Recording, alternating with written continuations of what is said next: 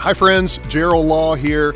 Welcome to the Love Lake Norman podcast. Love Lake Norman is a church in Cornelius, North Carolina, whose mission is to help people find and follow Jesus.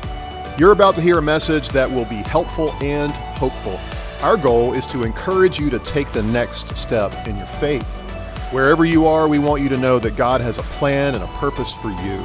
Thanks for spending time with us today. We hope you enjoy this message.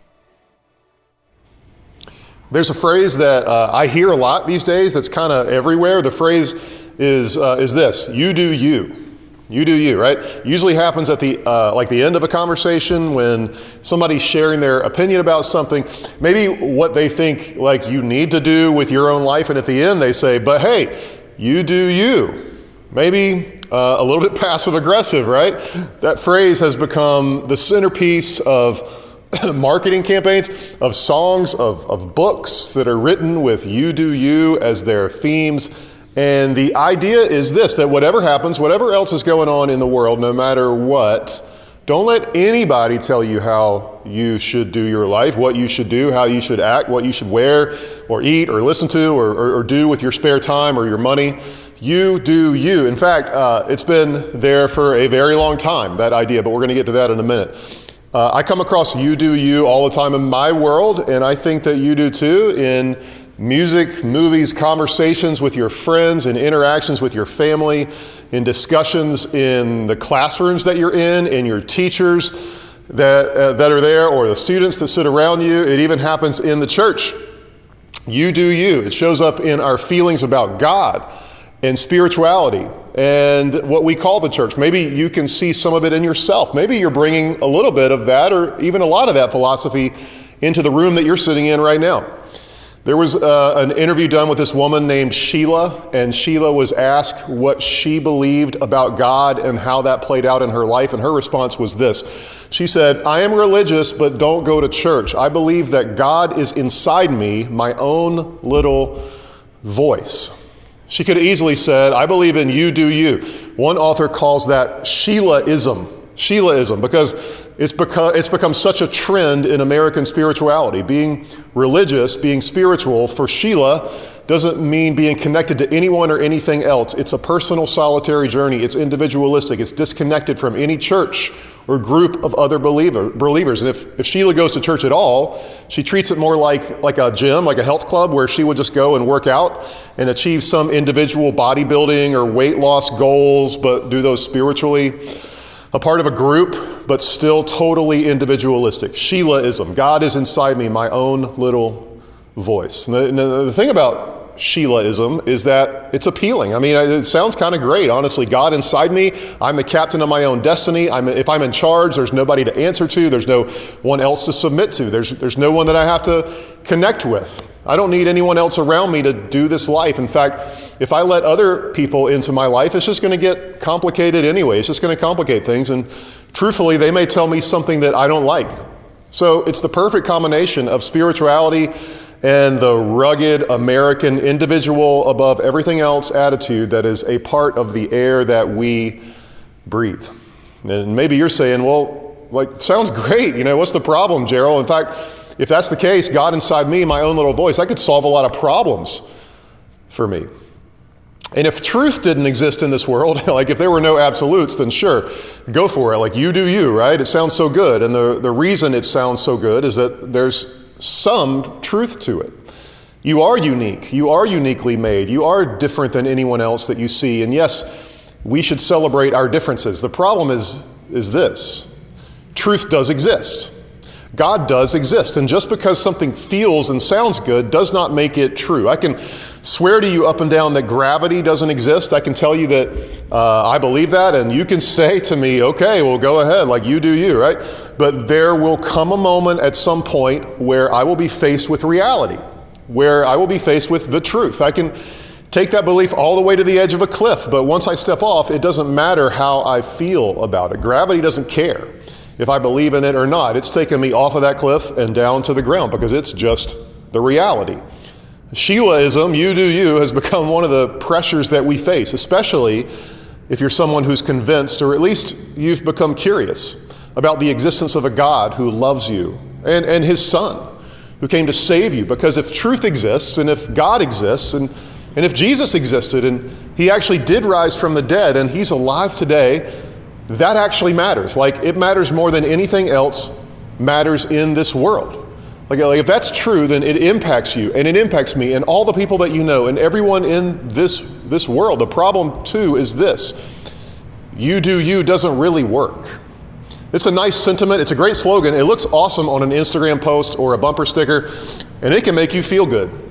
But it falls way short because it's based on something that's only half true. It doesn't really help you when you fall or falter, like when you have a real problem you can't solve on your own, when you're lonely and you're alone, when you can't find within you the answers to the questions that you're asking, when deep down inside you know the truth too, that, that life is about more than just you and your own self actualization. It, it turns out that this pressure that we face to make our beliefs only personal individualistic, disconnected from everything else and everyone else, is not new. The series we're in is called Life Under Pressure, and we're talking about how to face pressure of all kinds, to withstand pressure, and to stand firm in your faith, to grow in your faith, and into something that is a firm foundation for your feet.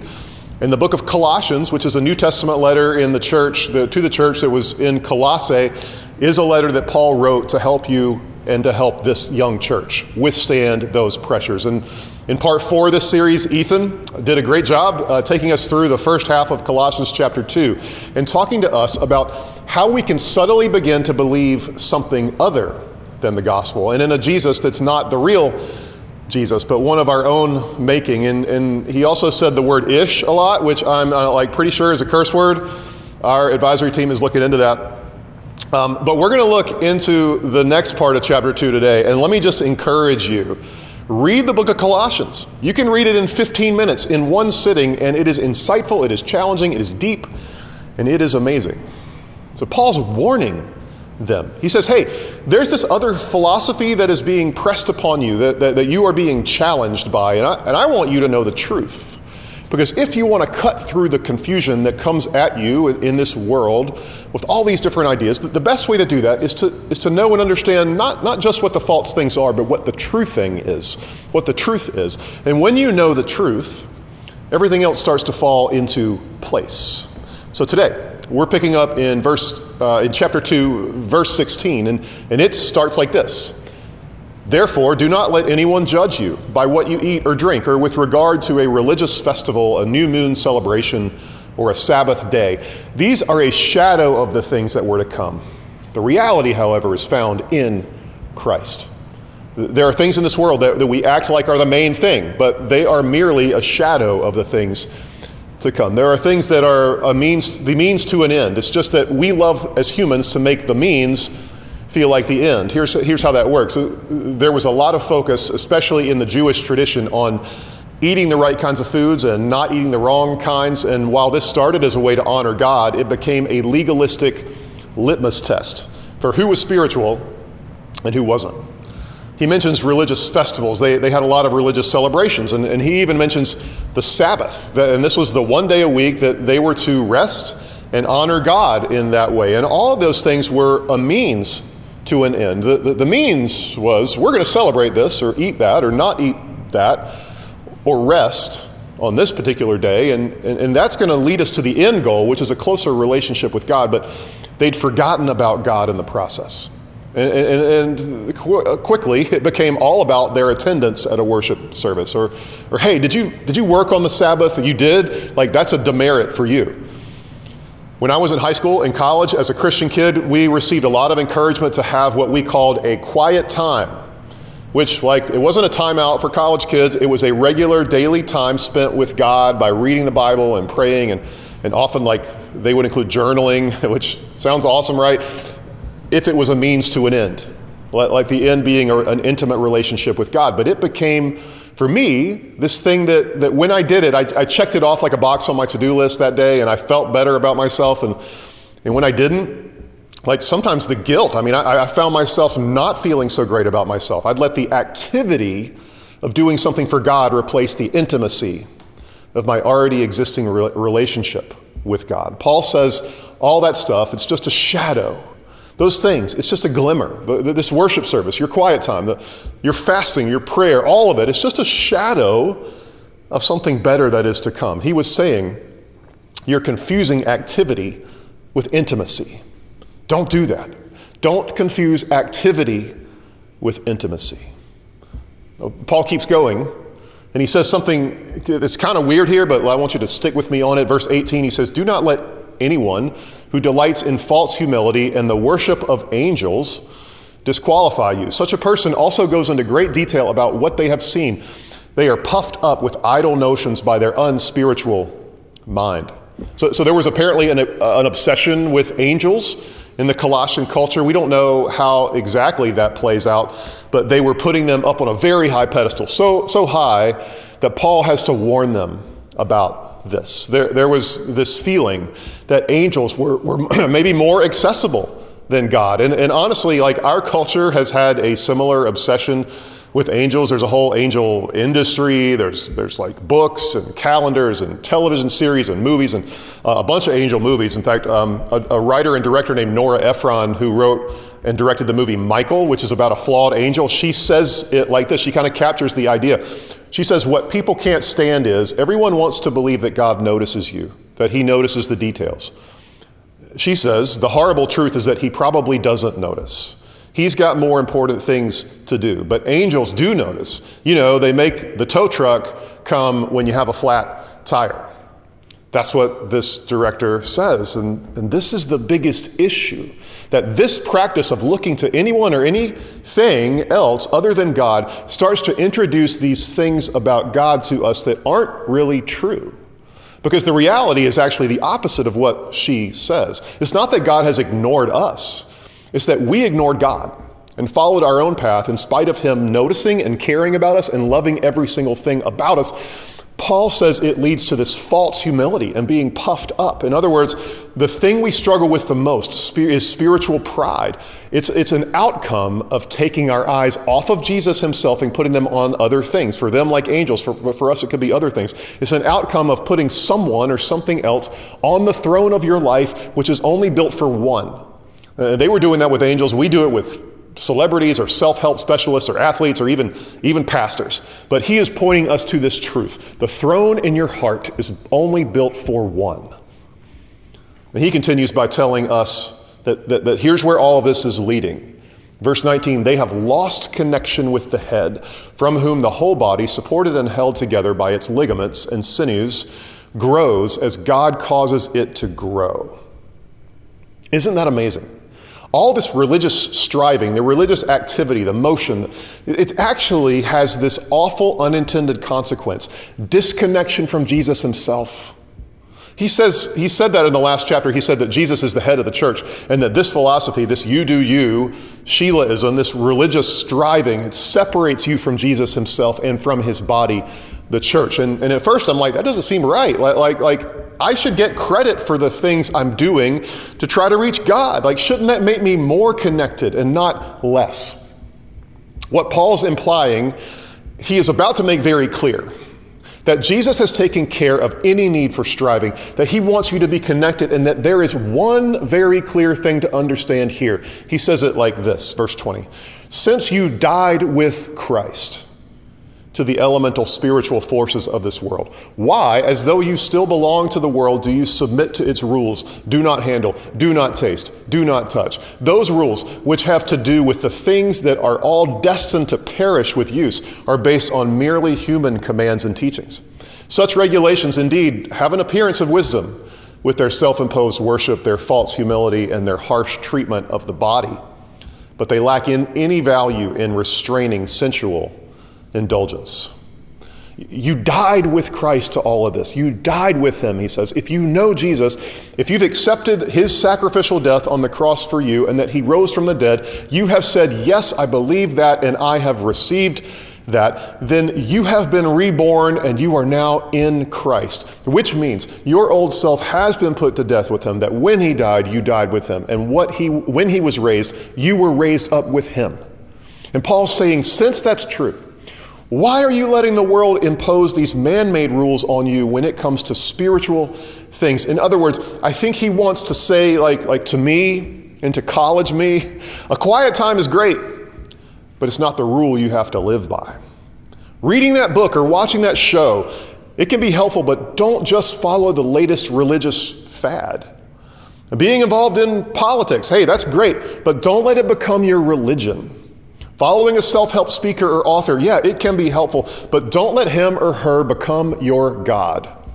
You already died with Christ. He is your life. You are found in Him. He is your Lord, your Savior, your Redeemer, and your friend. Everything you need, you can find in Him. And He lives in deep connection with His church. So, connection with Christ means that connecting with His church becomes vitally important to your spiritual life. That if you want to connect with Christ, you'll also make it a priority to connect with other believers in the church. Because that is one huge way that you will experience Him. You do you. You know, uh, Sheilaism, it's at best an incomplete philosophy that doesn't point us or others to the real God as seen through the life of Jesus. What Paul is getting at with all of this is that there are some things that we should be on our guard against when it comes to this faith. But it's, but it's not being on our guard against certain types of people or the sinners out there, it's guarding against anything that would cause us to believe that there's anything at all that we can do to earn God's favor. Anything that would convince us that this is not 100% about God's amazing grace. Here's what Paul says to guard against. Here's what he's saying to us in this passage. A faith, guard against a faith that judges and disqualifies others. So let me ask you this question about that. Are you judging people more than you're loving them? He also says this. He says, be on your guard against do it yourself faith. Do it yourself faith. Let me ask you this. Do you believe that your standing with God is, is, is somehow up to you? He also says this be on your guard against a faith that relies on other people to fill the gap between you and God. Are you looking to others, to just other people to connect you with God, like pastors or teachers or celebrities? Are you doing that? And finally, this guard yourself against a faith that's lost connection with the head. Now, let me ask you this final question, and, and please look deep inside your heart and consider this for yourself. Take a minute and think about this. Has all of this striving left you disconnected from Jesus? Has all of this striving left you disconnected? It doesn't have to.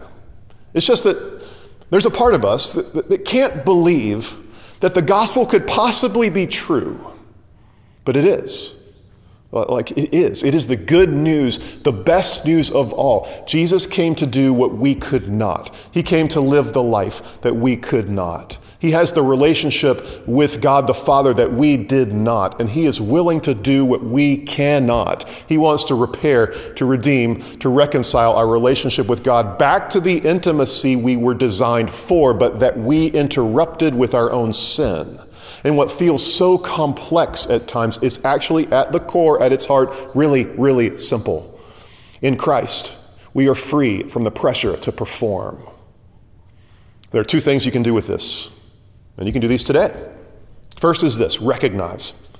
Maybe for you, you need to recognize today that you've fallen into some ways of thinking, some ways of striving, some ways of putting pressure on yourself that are not godly, that are wearing you out and they're actually disconnecting you from Jesus in the process. Second, maybe you need to repent. The word simply means to turn around, to do, to do a 180, to turn your back on your sin and to f- your face toward Christ. And friends, it is as easy as that. Jesus says to us, My yoke is easy, my burden is light. And if that sounds too good to be true, it's not. It's reality. Come to Jesus. Simply say yes. Turn from your striving and place yourself, your life, in His loving hands. He's ready and waiting and able to handle every complicated, every messy thing in your life. Let's pray. God, first, I want to speak for my friends who are perhaps listening or watching today. and say that we recognize you. We recognize that you are the creator, you're the giver of all life, and through Jesus, you made yourself known, and that you are the giver of all truth, and that you give us so much grace that we can't even handle it all.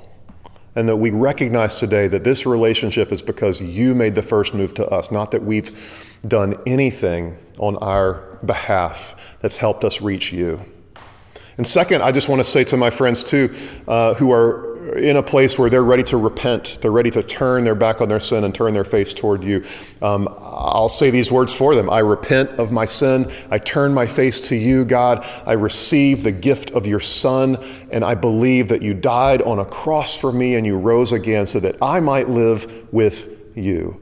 And that this life is not about me just doing me, but it's about me submitting myself to you and to your incredible adventure that you have for me in this relationship that has moved me literally, God, from death into life.